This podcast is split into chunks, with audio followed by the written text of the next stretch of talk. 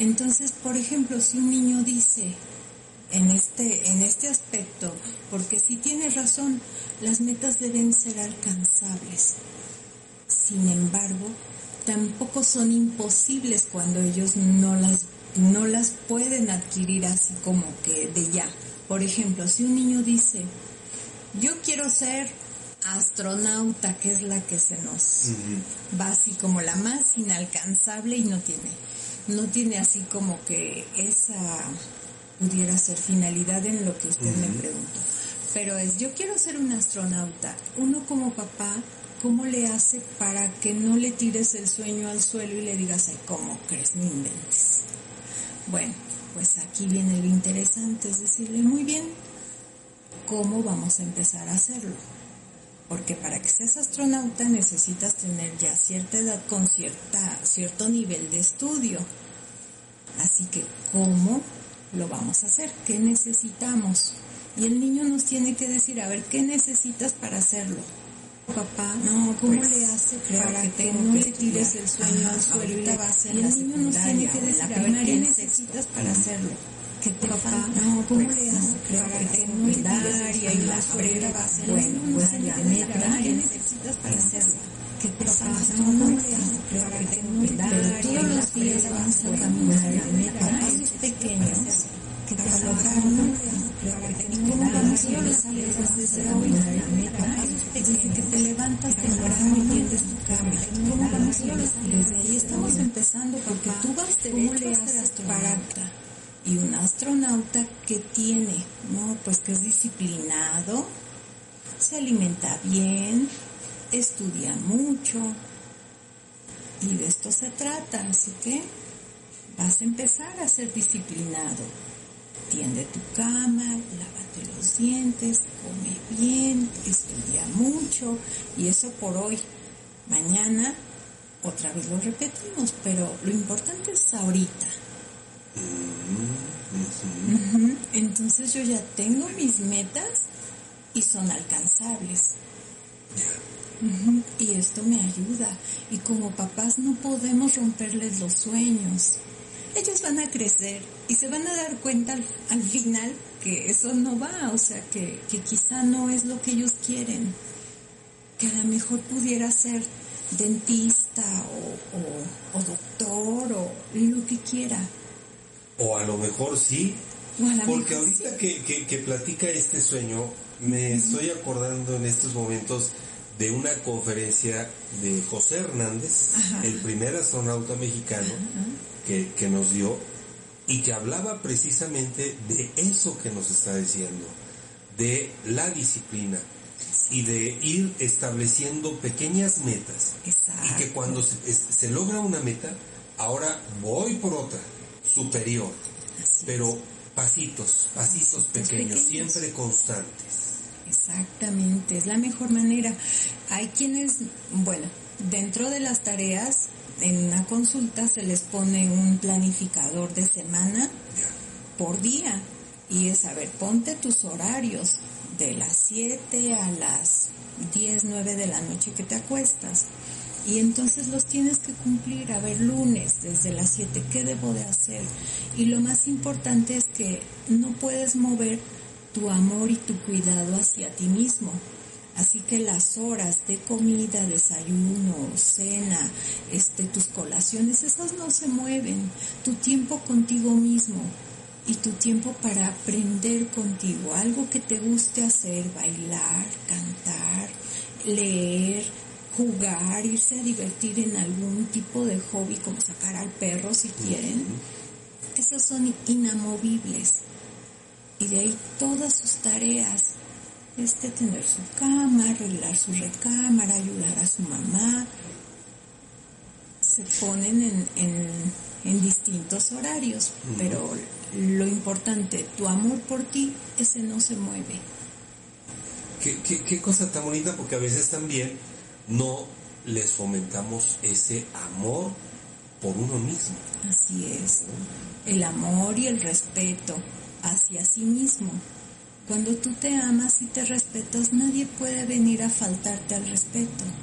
Porque si tú no te hablas feo, por ejemplo, pues nadie puede venir a hablarte feo. Ok.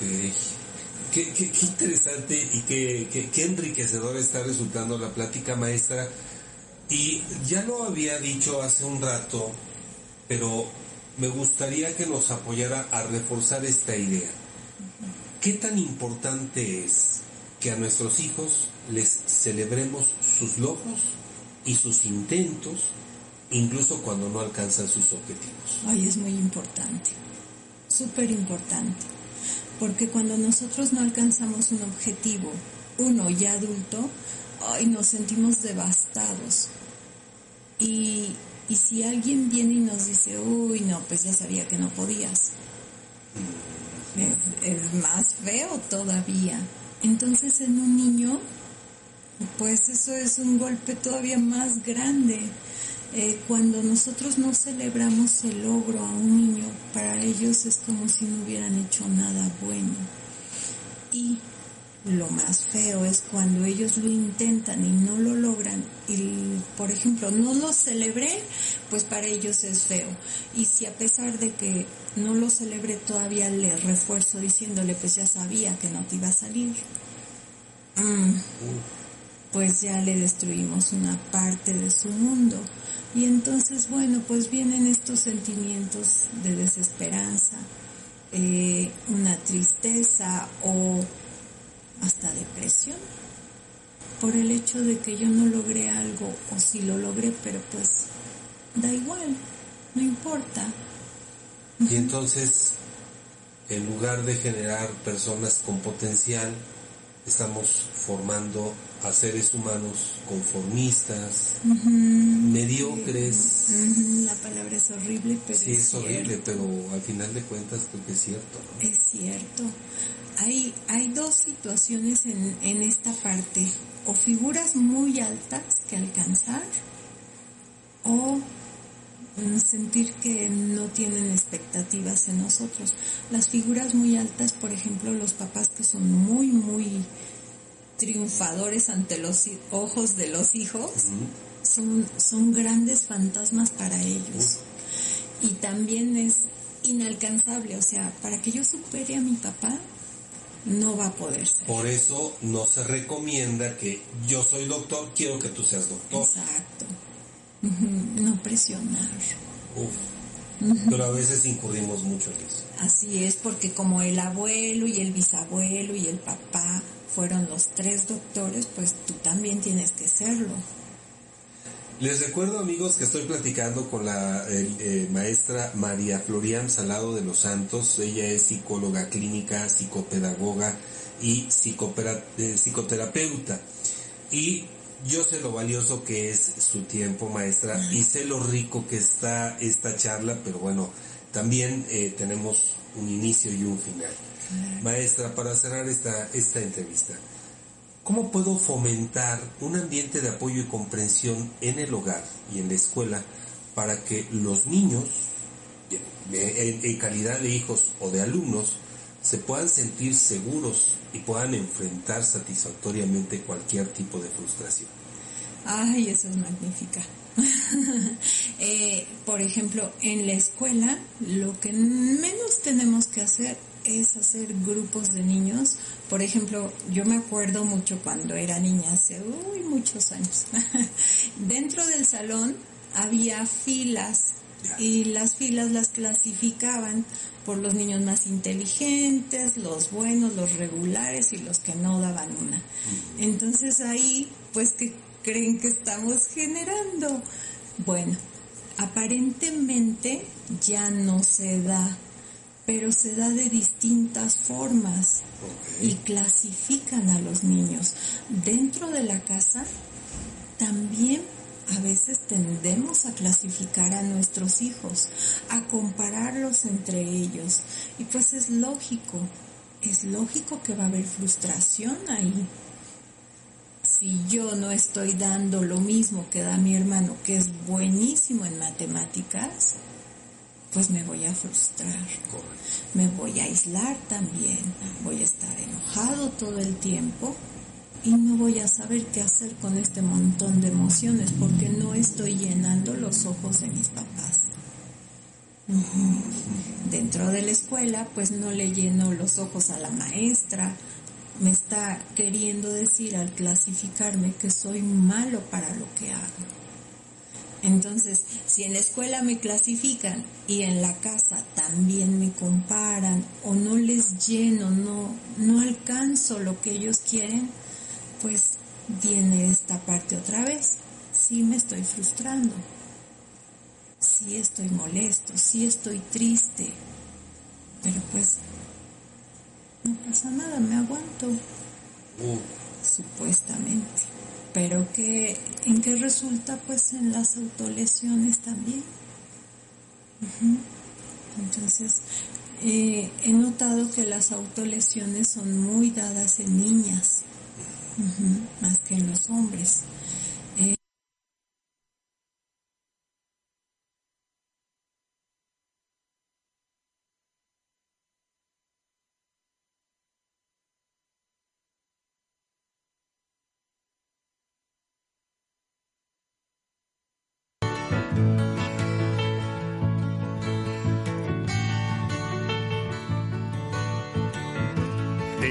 Una rosa cada día. Que medie entre los dos una distancia. Y será tu silente compañía. Cuando a solas te duela la nostalgia te llegará una rosa cada día augurándote tiempos de ventura. Compañera total del alma mía, propietaria de toda la ternura. Quisiera ser un mago fabuloso para trocar las rosas por estrellas, dejarlas en tu almohada sigiloso, que iluminen tus sueños todas ellas. Te llegará una rosa y la mañana será para vivirla entre comillas. Tu alma escapará por la ventana de tu orilla volando hasta mi orilla. Aquellos que no tienen fantasía no podrán entender es muy complejo, que acorta la distancia cada día. Recibir una rosa desde lejos, te llegará una rosa y día a día será como quitarle al calendario las hojas que nos faltan para dejar de ser dos solitarios. Te llegará una rosa cada día que medie entre los dos una distancia y será tu silente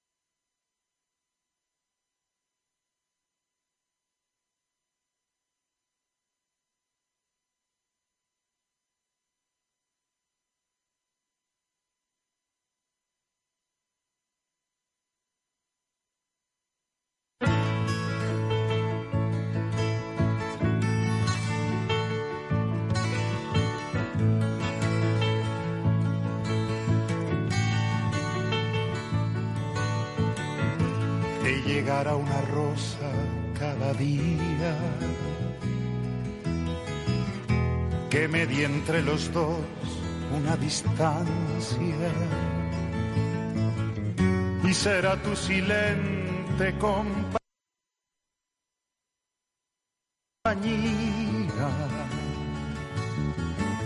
Cuando a solas te duela la nostalgia, llegará una rosa cada día, augurándote tiempos de ventura. Compañera total del alma mía, propietaria de toda la ternura. Quisiera ser un mago fabuloso para trocar las rosas por estrellas,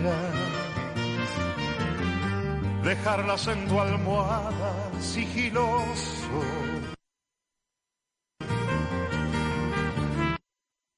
en tus sueños todas ellas, te llegará una rosa y la mañana será para vivirla entre comillas. Tu alma escapará. Muy buenas tardes, amigos de Peligrosa, en el 1370 AM. Esta tarde tenemos tema de este Aquellos que no tienen esfuerzo fantasía, cultural, tenemos eh, tema no podrán literario entender, es muy que viene desde el siglo XIII. que acorta la Es distancia la, la forma literaria llamada soneto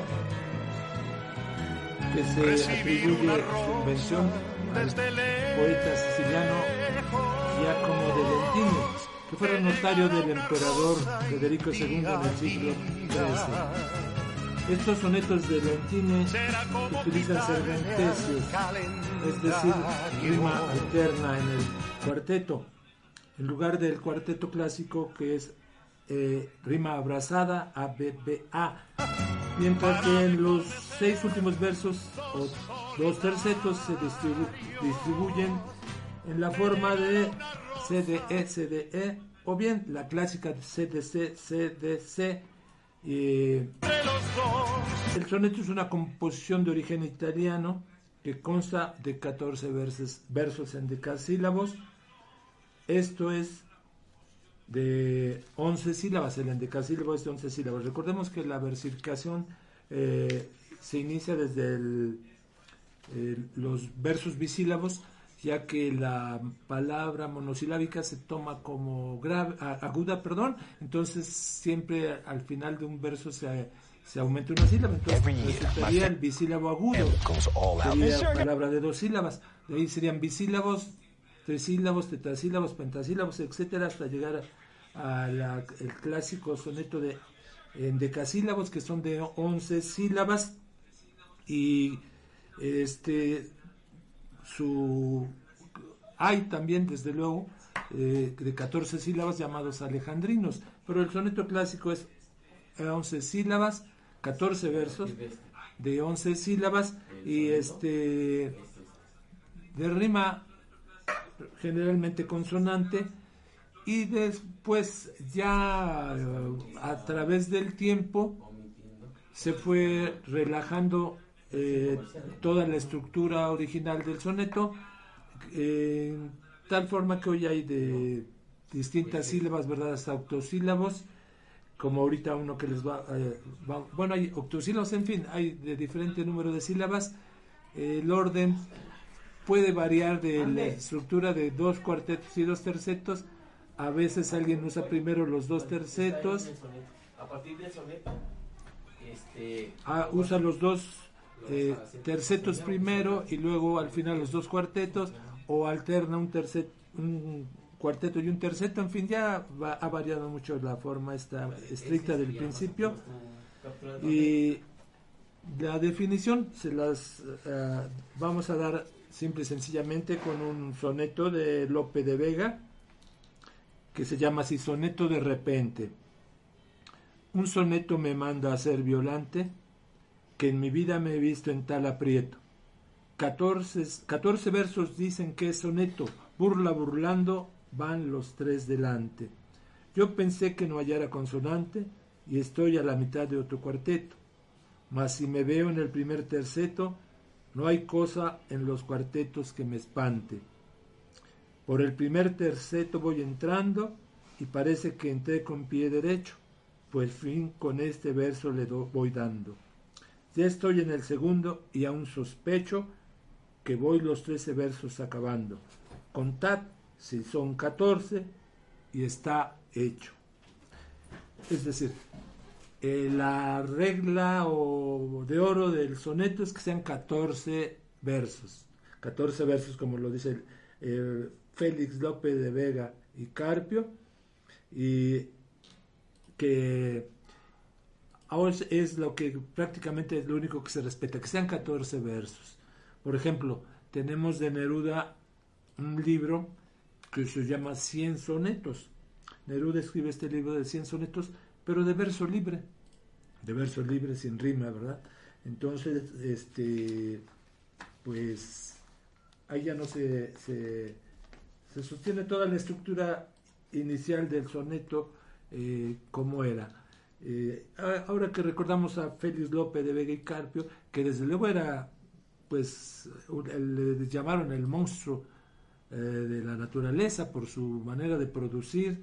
se calcula que López escribió alrededor de 1200 comedias y en la época que le escribió todos escribían versos, que decían que López prácticamente todo lo que es hablaba era en verso y se conservan alrededor de 200 piezas dramáticas de Lope que son en verso y desde luego infinidad de, poemas.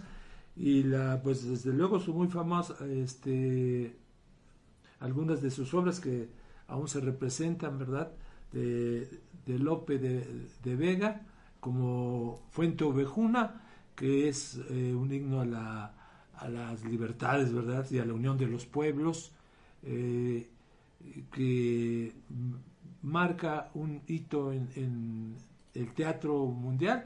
Hoy en día aún se sigue representando Fuente Ovejuna en muchas partes del mundo eh, durante todo el año.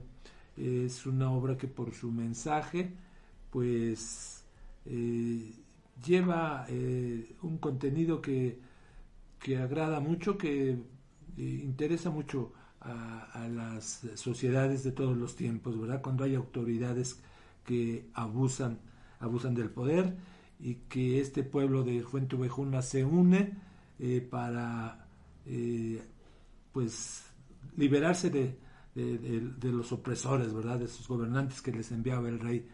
Y este, por eso el mensaje es, eh, pues es eterno este mensaje de Fuente Ovejuna y siempre tiene éxito verla representada Fuente Ovejuna de Lope de Vega, el enorme, enorme dramaturgo, poeta español, que nos dio la definición de, soneto y el cual tiene algunos, mucho, él eh, al, eh, al, final de, o muchas veces estuvo dentro de la iglesia, en, en su época pues eran eh, los oficios que había del las personas en aquellos tiempos era o la milicia o el clero y Lope abrazó el clero y varias veces entró y salió del clero era pues muy enamoradizo era de ojo alegre y se, enamoraba y se salía y luego volvía a entrar y bueno así estuvo eh, Lope de Vega y aún se daba tiempo de escribir estas eh, enormes y grandes este, dramas y, y poesías como este que me voy a permitirles leer, que dice, ¿qué tengo yo que mi amistad procuras? ¿Qué interés te sigue, Jesús mío, que a mi puerta, cubierta de rocío, pasas las noches del invierno oscuras? Oh, cuánto fueron mis entrañas duras, pues no te abrí. Qué extraño desvarío, si de mi ingratitud el hielo frío secó las llagas de tus plantas puras ¿Cuántas veces el ángel me decía, alma, asómate agora a la ventana, verás con cuánto amor llamar porfía y cuántas hermosura soberana. Mañana le abriremos, respondía, para lo mismo responder mañana. Esto nos define su, su vida de, Lope, que entraba y salía de la iglesia y que, que tuvo muchos, muchos, muchos amores y estuvo eh, pues en uniones eh, con varias, varias mujeres a lo largo de su existencia, eh, pero era sin duda alguna un fenómeno, un fenómeno de creación literaria. su obra dramática la escribía, dice él, más de una vez en horas 24 pasaron mis escritos de mi mesa al teatro. O sea que en 24 horas hacía una obra. O muchas veces les mandaba la primera parte para que le empezaran a ensayar y al día siguiente ya iba la segunda parte y así hasta la tercera parte. Era pues como por ahí de bien lo, lo, bautizaba, ¿no? Era el fénix de los ingenios o el monstruo de la naturaleza, este enorme, enorme dramaturgo y poeta español, eh, Félix López de, Vega y Carpio. Pues hablábamos del, del, soneto y que eh, su forma entonces tradicional hay un diagrama que dice ABBA, ABBA y CDE, CDE. Cada letra, cada letra representa una, una línea versal, un verso. Las letras literales mayúsculas se usan para los versos de arte mayor. Versos de arte mayor son los de nueve sílabas en adelante. De dos a ocho sílabas se, denominan versos de arte menor y se usan literales letras minúsculas. Entonces podemos entender muy bien cuando vemos letras minúsculas en la representación de, una poesía, que si son eh, minúsculas son de arte menor. Cuando se usan las letras mayúsculas, entendemos que son de arte mayor y ya su forma nos los va dando, como aquí ABBA, ABBA y CDE, CDE. Cada que aparece una, un final, una, una final, una rima diferente, eh, hay una letra distinta. Esto simboliza eso, una rima distinta, cada literal. Eh, en el siglo XIV son muy importantes los sonetos amorosos de Dante Alighieri, este gran poeta italiano que dedicó a su amada Beatriz, Beatriz Portinari, y que recogió en su libro Vita Nova.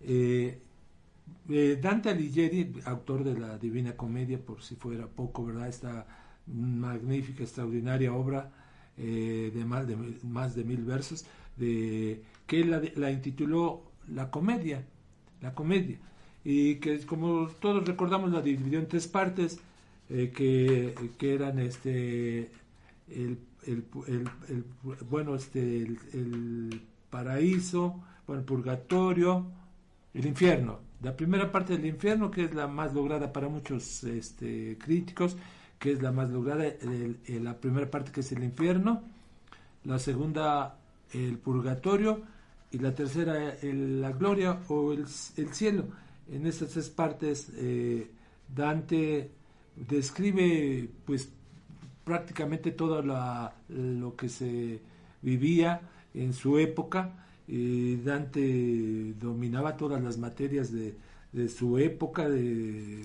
todo, de todo lo que existía. Él, Dante era eh, conocedor de, de todas las ciencias, de todas las artes de su época. De ahí que es con una perfección describe los círculos concéntricos del infierno, los nueve círculos concéntricos, y ahí va poniendo pecados, ¿verdad?, en cada uno de esos círculos, y en ella, en ellos va poniendo a, muchas veces a enemigos o rivales o eh, políticos, en fin, gente que de repente no se portaba muy bien, ahí él, él los iba colocando, aún en vida, ¿verdad? No necesitaban morirse para que Dante ya los estaba colocando en su círculo al que iba, estaban destinados y es una obra portentosa, desde luego, eh, que además es en verso y generalmente ya las versiones que tenemos en estos tiempos son en prosa, pero él las escribió, las escribió en verso eh, todo, todo este viaje que hace él. Él inicia, dice, encontrándome la mitad de la vida, se encontraba en una selva eh, oscura y ahí pues eh, se le aparece una pantera y algunos eh, simbolizan algunos la en fin, algunos de los males se le aparecen ahí, está perdido ahí en esa selva oscura y se aparece para salvarlo su maestro que lo conduce él quiere él, está muy enamorado de, Beatriz eh, desde los nueve años, él tenía nueve, diez años cuando conoce a Beatriz, que era una niña de, de ocho años, que era una niña eh, muy agradable, muy alegre, este, muy, muy bella, y desde ese entonces se enamora, se enamora de Dante, ya en la juventud, en la adolescencia, pues eh, se hacen novios, eh, viven un noviazgo y en fin, vive enamorado de ella. Todo el mundo pensaba que se iba a casar con ella, que se iban a casar, los dos haciendo una pareja eh, única, eh, que todos pronosticaban que seguro terminaban casándose, pero pues la vida no dispone siempre las cosas tal y como, como debieran ser o parecen ser, y resulta que eh, Beatriz termina casándose con otro, con otro, con otro hombre y Dante pues se sume en la tristeza, en fin, hace, eh, pasa unos días de duelo, en fin, pero al final se conforma, pero desgraciadamente Beatriz no dura mucho, unos dos o tres años y, y muere, y entonces sí Dante se vuelve eh, completamente, eh, pues cae en una depresión completa, eh, manda cartas a todos los reyes y príncipes del mundo comunicándoles su dolor por la pérdida de su gran amor, en fin, se sumen en, una depresión enorme y cae ahí,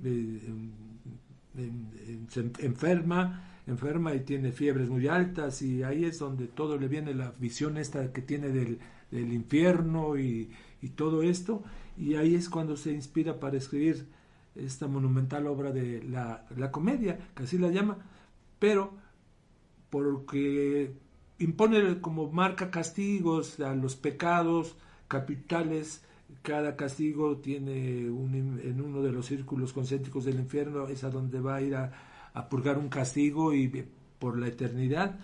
Entonces la iglesia y pues tomó partido en esto y dijo, ah, bueno, mira, esto nos sirve, esto nos sirve como para, este, pues alertar a la gente para que no ande eh, haciendo el mal, o bueno, para que no ande pecando, ¿verdad? Nos ayuda mucho y la iglesia le puso el adjetivo de divina, divina, y por eso la conocemos nosotros como la divina comedia que fue para intereses de la iglesia, valga la, la, realidad, que así fue, la tomó la iglesia, ¿verdad? Pero esa fue la realidad. Él solo le había puesto la comedia.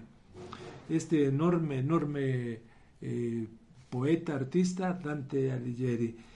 pero sin embargo, quien logra eh, llevar a la perfección la práctica del soneto, es el otro enorme poeta italiano que es Francisco Petrarca, Francesco Petrarca, en cuyo libro El Canzonieri, el soneto se revela como la estructura más adecuada para la expresión de los sentimientos amorosos. Con Petrarca se logra la eh, perfección de, la forma, desde luego contenido, no está muy ligado a la forma y el contenido en en toda, en toda creación, desde luego. Eh, y desde luego esto es, eh, estamos hablando en Italia, Edad Media, finales de la Edad Media, precisamente la Divina Comedia finaliza la Edad Media y, se marca como el inicio de la nueva era, ¿verdad? El fin de la Edad Media, el principio de la nueva era, se marca con la Divina Comedia. Entonces, el, de ahí la influencia para la poesía española, eh, un este, autor, Íñigo López de Mendoza, el marqués de Santillana, eh, escribe a la, en la forma italiana 42 sonetos que dice fechos al itálico modo. Los sonetos del marqués de Santillana eh, tienen rima alterna, es decir, los cuartetos cervantesios, y los tercetos siguen el esquema CTC, eh, a veces el, el CDE. Sin embargo, dichos sonetos tienen bastantes deficiencias técnicas y formales, y el soneto no arraigó en la literatura castellana con este intento de eh, el Marqués de Santillana, hasta que después eh, va este Juan Boscán, eh, amigo de, de Garcilaso, es bueno influido por el embajador veneciano Andrea Navallero para adaptar el verso en decasílabo, en de dos sílabos a la lengua castellana. Eh, Juan Boscán era amigo de, de Garcilaso de la Vega y también hace, tiene sonetos y hace su esfuerzo, pero quien hace definitivamente hace triunfar la forma italiana y comprende mejor y adapta mejor la forma italiana del soneto es Garcilaso, Garcilaso de la Vega. Y por lo tanto, nos gustaría eh, que escucháramos el soneto 5 de Garcilaso de la Vega. A ver si por acá podemos tenerlo, el soneto 5 de Garcilaso. Y Escrito está en mi alma vuestro gesto, y cuanto yo escribir de vos deseo. Vos sola lo escribisteis, yo lo leo tan solo que aun de vos me guardo en esto en esto estoy y estaré siempre puesto, que aunque no cabe en mí cuanto en vos veo, de tanto bien lo que no entiendo creo, tomando ya la fe por presupuesto. Yo no nací sino para quereros. Mi alma os ha cortado a su medida, por hábito del alma mismo os quiero. Cuanto tengo, confieso yo de veros. Por vos nací, por vos tengo la vida por vos he de morir y por vos muero.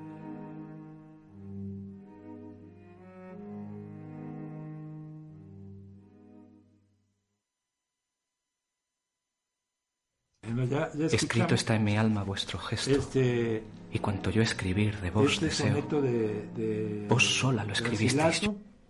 Y bueno, vamos a eh, Garcilaso es quien hace triunfar la forma italiana del soneto en España y que la cual ha llegado hasta nuestros días, se ha, se ha conservado, se ha conservado como una de las formas eh, más prestigiosas de la poesía. Bueno, podemos decir que el soneto pertenece a, al género lírico. El género lírico es donde prevalece lo subjetivo sobre lo objetivo. Eh, y, es decir, el, donde cuenta más todos los sentimientos, los pensamientos del, del poeta que, que, todo lo objetivo, ¿verdad? Es su, eso de, para ir la forma idónea que se encontró en el soneto para los temas amorosos, por ahí ya, como ya lo habíamos comentado. Una actriz mexicana que ha este, pues se ha preocupado, se, ha preocupado por, por, difundir la obra de Sor Juana Inés de la Cruz. Es la primera actriz, Ofelia Medina, y como sabemos, ella ha, eh, pues dedicado tiempo a, a, hacer honor a la décima musa, a Sor Juana, y ha interpretado a algunos de sus sonetos de Sor Juana. Eh, tenemos por aquí algunos, eh, algunos los incluso los los musicó, los musicalizó, los han hecho cantados y tenemos por aquí eh, la interpretación de Ofelia Medina de el soneto de Esta tarde mi bien. Como el alma te di y tuyo mi ser se nombra, aunque mirarme te asombra en tan insensible calma, de este cuerpo eres el alma y eres cuerpo de esta sombra.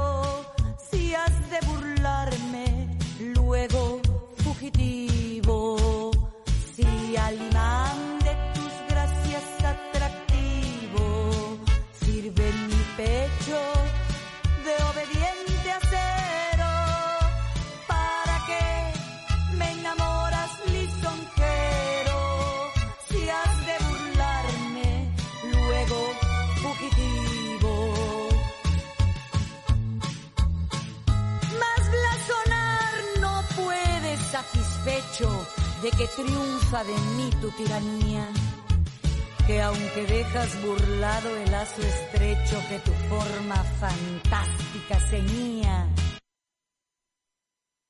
poco importa burlar brazos y pecho si te labra prisión mi fantasía.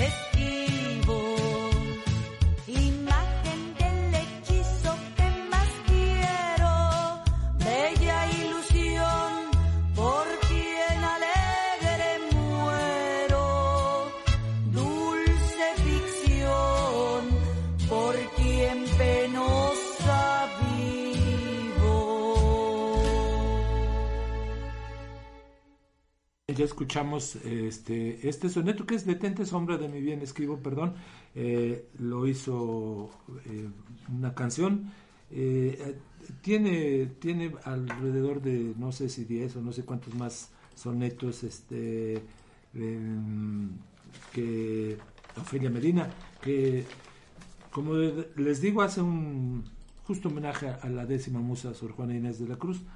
Eh, tenemos por aquí otro que dice, se titula Muero, ¿quién lo creerá? Vamos a escucharlo.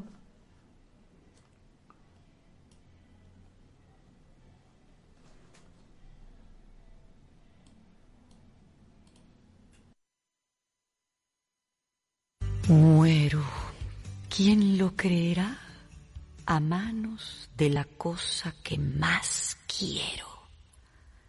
Y el motivo de matarme es el amor que le tengo.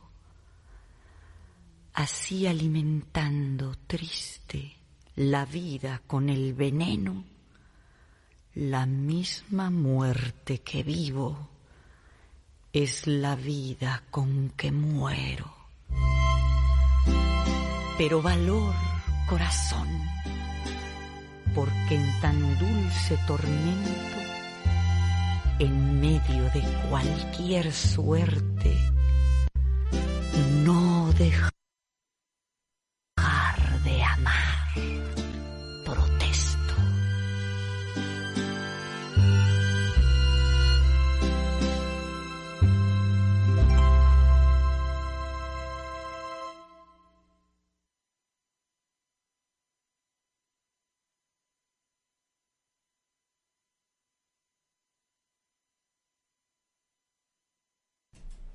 Sí, bueno, ya escuchamos esta parte del muero quien lo ¿verdad?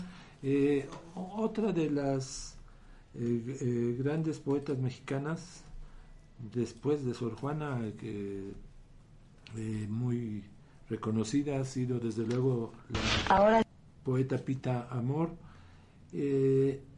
también escribió bastantes sonetos.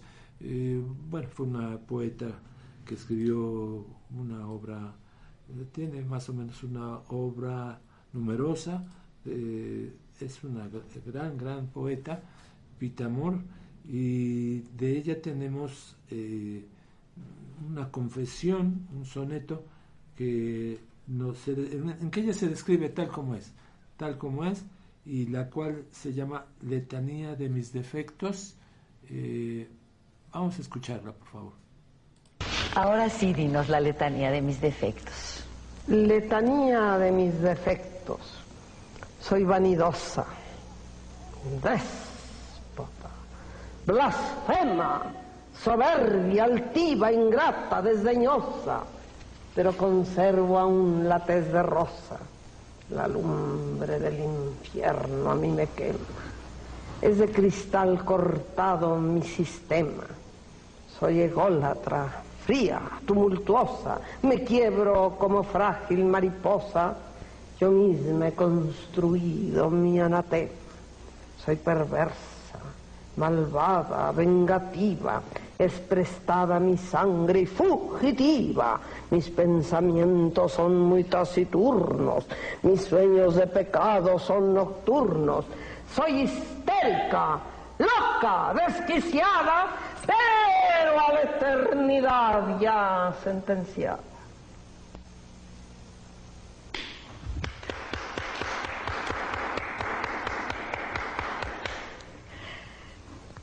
Ya escuchamos, ya escuchamos a, Muchas gracias, la poeta eh, Pita Amor, que precisamente está eh, en, en, una entrevista con Ofelia Medina.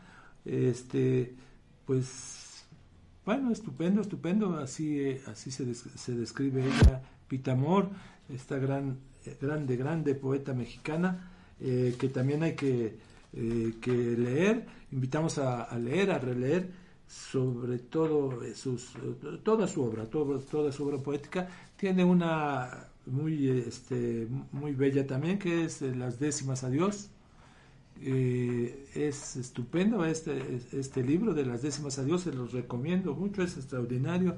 El libro de décimas a Dios, recuérdenlo, décimas a Dios de Pita Amor. Eh, un libro eh, que no podemos dejar de, conocer, de leer, que es, que es extraordinario de Pita Amor.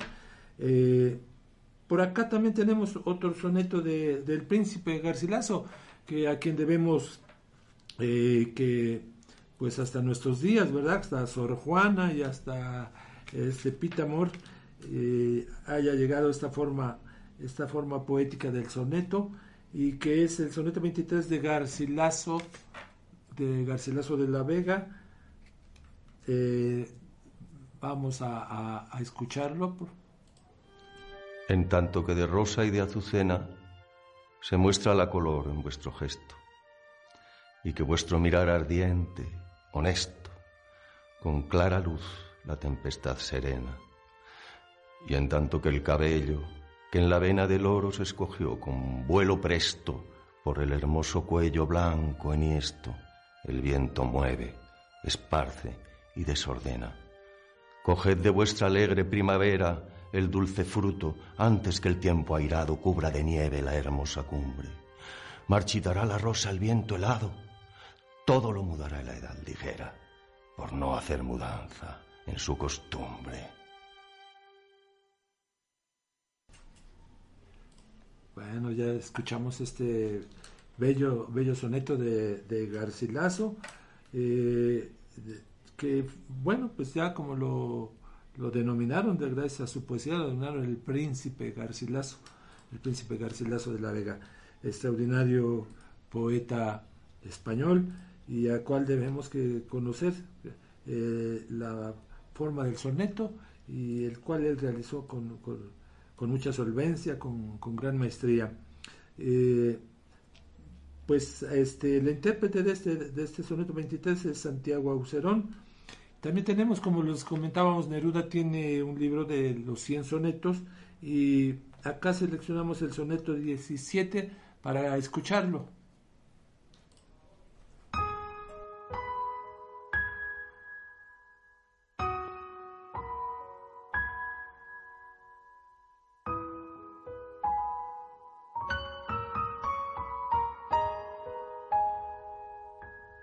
Te amo como si fueras rosa de sal, topacio o flechas de claveles que propagan el fuego.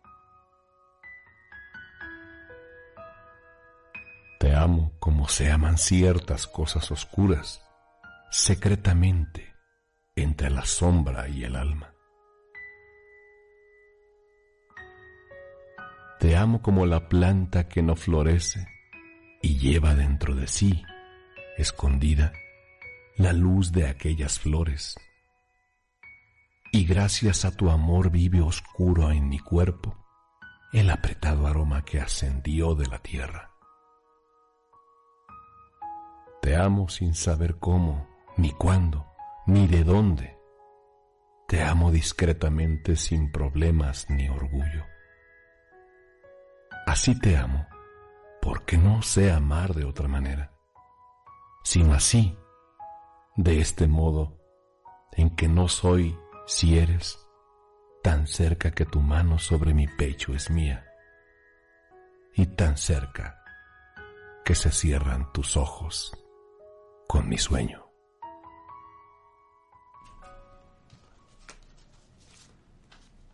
Bien, escuchamos este eh, soneto de, de Pablo Neruda que les recordamos que su libro se llama Cien sonetos. Muy recomendable.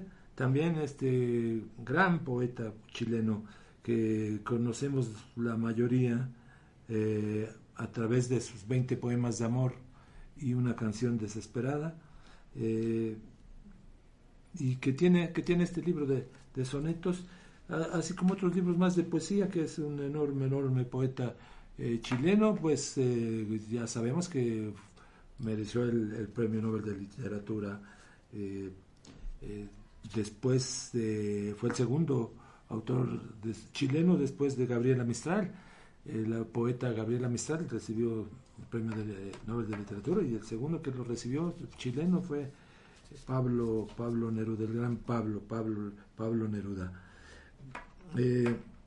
también tenemos un, soneto de un poeta de un poeta brasileño del gran poeta brasileño Vinicius de Moraes, que tenemos el soneto de amor total, soneto de amor total de Vinicius de Moraes, lo escuchamos.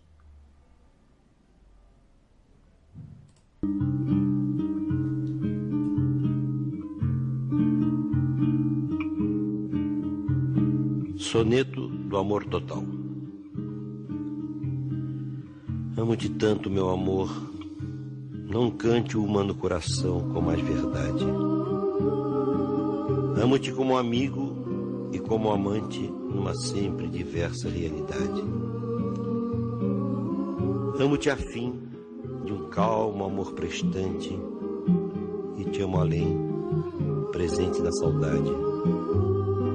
Amo-te, enfim, com grande liberdade, dentro da eternidade instante.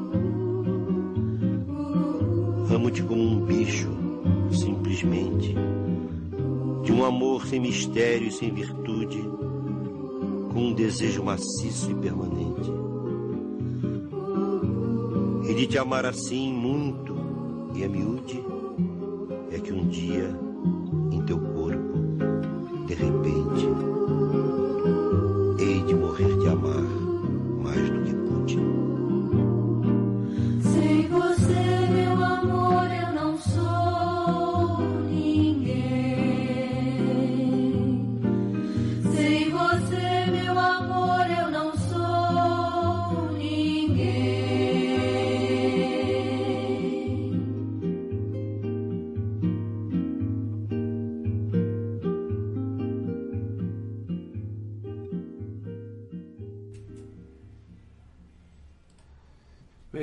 soneto de Vinicius de Moraes.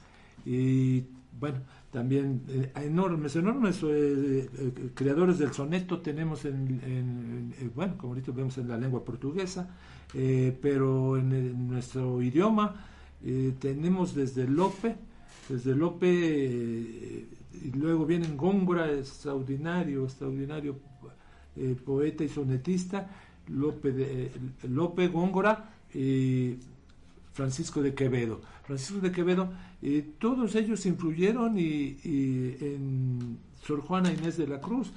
y Sor Juana con su talento pues logra, logra estar a, la altura de estos monstruos, monstruos de, la poesía española. Sor Juana se, se, iguala a ellos en la creación, sobre todo del soneto, eh, que ya escuchamos eh, alguno con, con Ofelia Medina. Eh, y este, vamos a, leer alguno de, Francisco de Quevedo, el que lleva por título Amor constante más allá de la muerte. Cerrar podrá mis ojos la postrera sombra que me llevará el blanco día, y podrá desatar esta alma mía, ora, a su afán ansioso lisonjera, mas no des otra parte en la ribera, dejará la memoria en donde ardía nadar sabe mi llama al agua fría y perder el respeto a ley severa. Alma a quien todo un dios prisión ha sido, venas que humora tanto fuego han dado, médulas que han gloriosamente ardido, su cuerpo dejarán, no su cuidado. Serán ceniza, mas tendrán sentido, polvo serán, mas polvo enamorado. Es uno de los eh, sonetos más conocidos de, de, nuestro amigo Quevedo, eh, este controversial este, eh, poeta y personaje de la, de la cultura española, y otro de sus grandes, grandes sonetos que se llama Contrarios en el amante, desmayarse, atreverse, estar furioso, áspero, tierno, liberal, esquivo, alentado, mortal, difunto, vivo, leal, traidor, cobarde y animoso, no hallar fuera del bien centro y reposo, mostrarse alegre, triste, humilde, altivo, enojado, valiente, fugitivo, satisfecho, ofendido, receloso, huir el rostro al claro desengaño, beber veneno por licor suave, olvidar el provecho, amar el daño, creer que un cielo en un infierno cabe, dar la vida y el alma a un desengaño. Esto es amor. Quien lo probó lo sabe.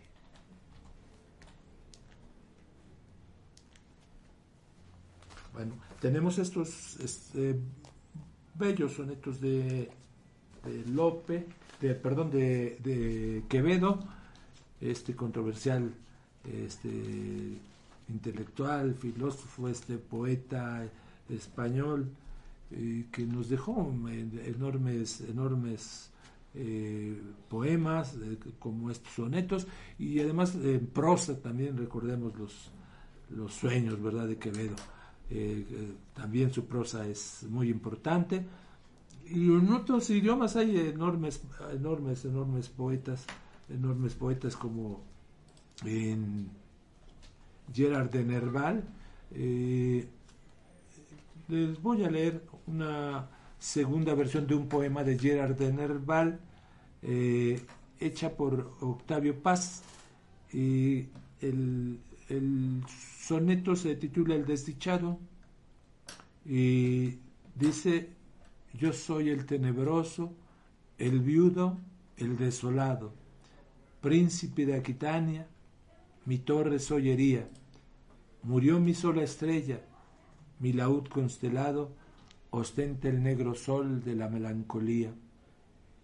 Tú que en la noche tumularia me has consolado, el pausilio vuélveme, la mar que lo ceñía, la flor que amaba tanto mi espíritu enlutado, la parra donde el pámpano a la rosa se alía, Luciñán o Byron, soy Apolo o soy Eros, el beso de la reina tornó aurora mi frente, en tu gruta, sirena, manó el sueño veneros, el aquerón vencí dos veces, dos la nada, y en la lira de Orfeo pulsé alternadamente el llanto de la santa, los clamores del hada. es un enorme poeta también, eh, Gerard de Nerval, y, hizo algunas versiones de sus poemas Octavio Paz. Esta es la segunda versión de El, Desdichado. Y bueno, para cerrar este, este, este programa, y bueno, nos quedamos colgados con un material enorme, enorme, enorme. A ver si en la siguiente ocasión tenemos la oportunidad de, de, escuchar, de leer algunos otros autores en, en, esta fase del soneto, que pues es, es este como que el reto de, del autor en la composición, En, la, en la poesía, el soneto, ¿no? Eh, lograr eh, realizar, este, desarrollar una idea en, en, el, los 14 versos, ¿verdad? Algunos lo proponen, lo ven así como un silogismo, ¿verdad? cada parte sería algunas del, del, silogismo, dependiendo del tipo, ¿no? Pero bueno, sí es, es una forma muy, muy reconocida a través de, pues imagínense cuántos cuántos siglos lleva, lleva eh, este vigente y, y, sigue, sigue siendo interesante, sigue siendo, sobre todo para practicarla, ¿verdad? El ejercicio de practicarla y es cuando dice uno, ah, caray. Bueno, este pues haremos el, el, ejercicio para la siguiente, eh, leerles algunos otros más, buscar algunos más que los interpreten, los lean, porque pues es enorme. Fíjense, ya no leímos de mexicanos y traíamos un buen número de mexicanos. Les recomendamos el libro de Mil y un sonetos mexicanos que estuvo a cargo de selección y, notas de Salvador Novo, otro enorme poeta y un también gran sonetista. No sé cuántos años estuvo, en, recuerdan aquellos, aquellos que ya no son tan jóvenes, cuando existía 24 horas con Jacobo Zabludowski. Eh, a fin de año siempre iba el maestro Novo y siempre leía un poema de fin de año. Durante varios años estuvo leyendo así, no recuerdo desde qué año, 74, 73, y cada año iba y a fin de año eh, creaba un, soneto para, para eh, el fin de año, para la llegada de fin de año en el programa de, Jacobo Saulowski, ya que recordemos que Salvador Novo fue cronista de la Ciudad de México, como tal, con esa figura y enorme eh, creador, poeta, dramaturgo, pues lo invitó este, en, esos, en esas épocas Jacobo Saulowski a que eh, leyera el fin de año su, su soneto de, de, fin de año Salvador, Salvador Novo. Y bueno, eh, vamos a, a despedirnos. Deseamos que tengan una una linda noche todos en compañía de sus familiares. Un saludo desde luego al amigo Raúl Torres, a la sobrina Jenny, a mi nieta Samantha hasta Puebla que está apurada en sus exámenes, a mi nieto Sebastián que ya él creo que ya terminó, les deseamos que les vaya muy bien en sus exámenes, a Sebastián, a Samantha, a mi hija Rosana, a mi esposa Ana María, a toda la familia, mi hermana Victoria, a mis sobrinos Federico, a todos, a todos, a todos, a todos los familiares, un, un, un saludo cordial, un abrazo y vamos a despedirnos con esta con unas melodías a ver si está, alcanzamos a, escuchar las dos. Teníamos por acá programadas la de eh, el, himno de la alegría desde luego de y, también aparte primero tenemos con este eh, candilejas Candilejas, esta bella, bella, bella canción de, de Chaplin, ¿verdad? El enorme Charles Chaplin, que aparte de gran comediante, de gran mimo, pues también compuso bellas canciones como esta de Candilejas, y que hay una hermosa interpretación de José Augusto. Entonces vamos a escucharla y, si se puede, también el himno de la alegría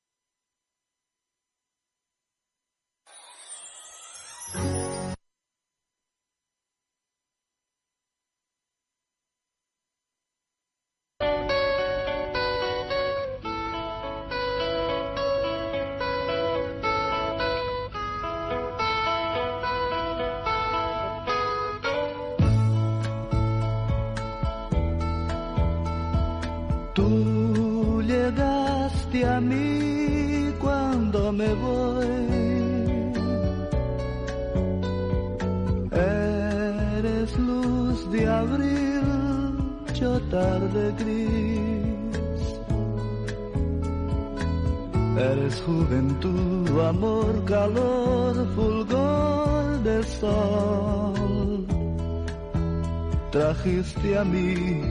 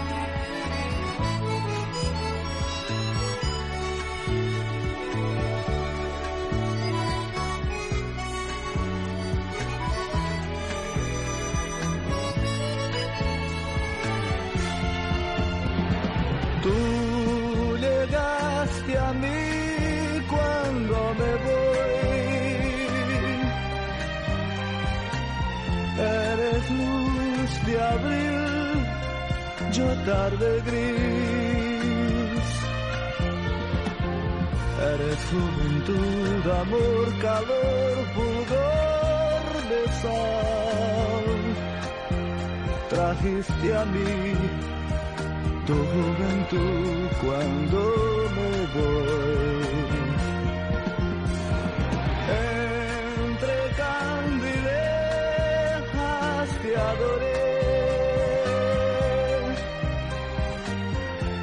Entre candilejas yo te amé. La felicidad que diste a mí vivir se fue.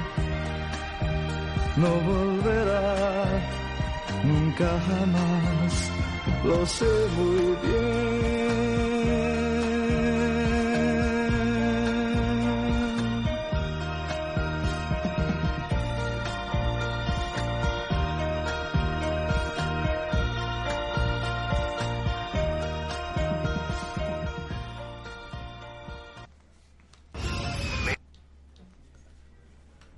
Eh, queremos hacer dar nuestro agradecimiento, desde luego en primer término aquí a nuestro amigo locutor Jesús L. Sánchez, al licenciado José María Chema Méndez por permitirnos este espacio, un agradecimiento al ingeniero Asael García Juárez y desde luego al licenciado Edgar Conde que siempre nos hace favor de ordenarnos un poco nuestro caos.